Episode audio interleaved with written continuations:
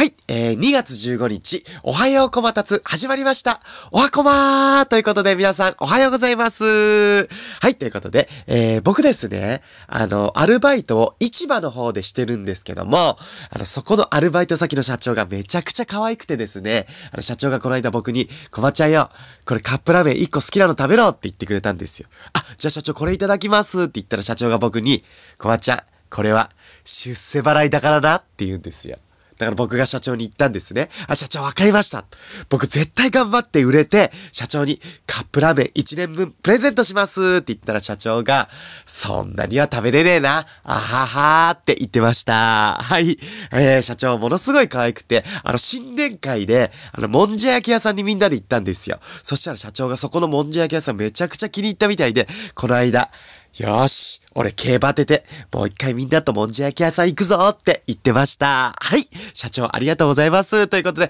皆さん今日もおはようございます。